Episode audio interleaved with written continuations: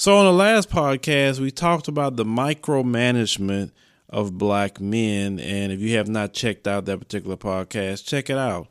Well, I want to talk about also an issue that some men have, and you may see the expression of that on social media, is that some men grow up in when they were little boys in single parent households.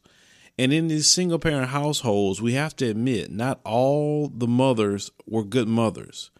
And especially in the black community, we don't want to talk about how some of the mothers are not good women. Some of the mothers are a piece of crap.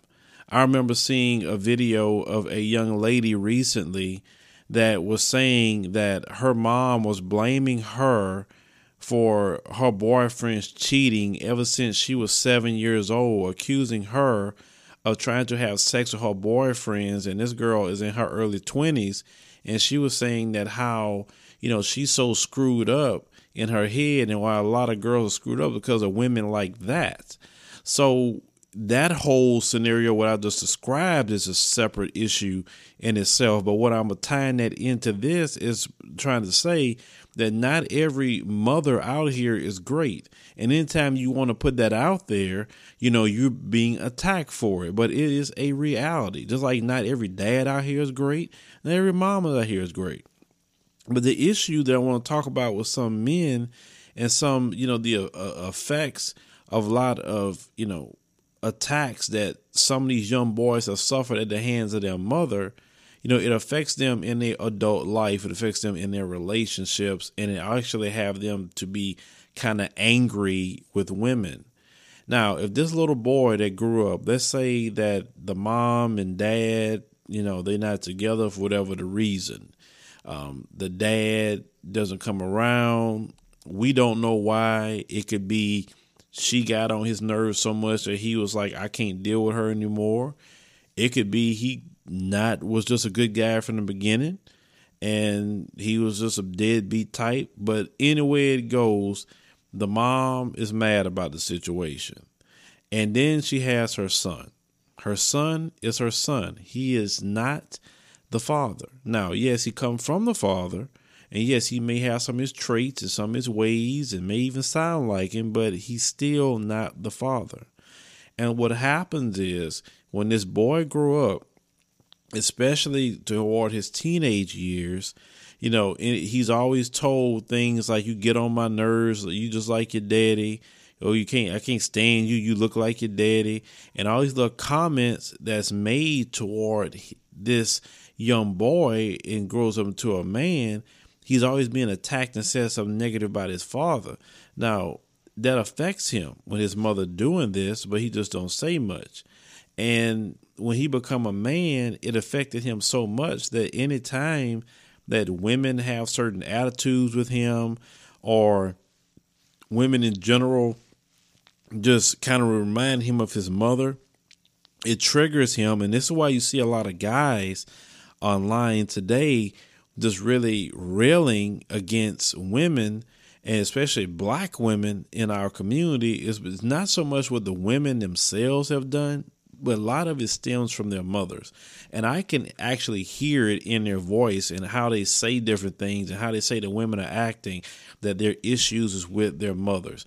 And they're not going to come out and admit that to you on camera and say, listen, my mother was extremely, you know, uh, got on my nerves a lot. I was tired of hearing you just like your old daddy. I can't stand you because you just like, they're not going to tell you that. What they're going to do is make content about, you know, black women this and black women that and it's not the black women. Now, some of the black women maybe said something to them that sounded like their mother, and it brought those trigger points out of them, and you know, it just anger from childhood all over again, right?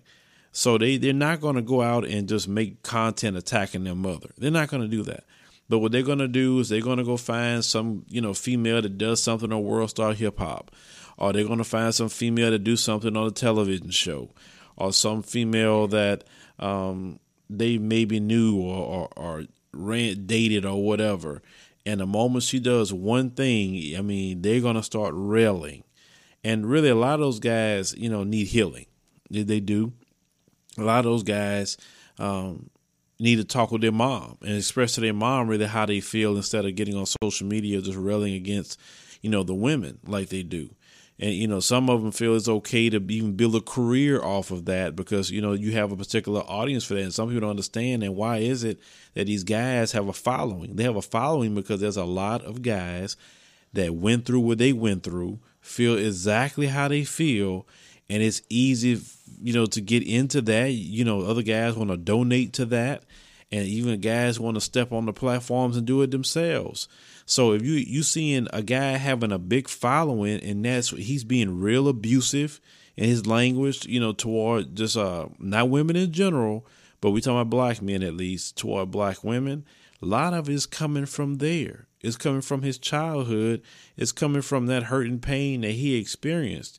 And, you know, none of these guys going to admit that to you. And some of them may admit it to you in the video, but they, instead of dealing with those issues or talking to somebody and maybe working through those issues, they're not going to do that because most men feel like going to talk to someone is showing weakness. So they don't want to show weakness. So they're just rather just real out and, and, and be angry and, and but it's going to affect their relationships at the end of the day. They're not going to be able to hold a healthy relationship.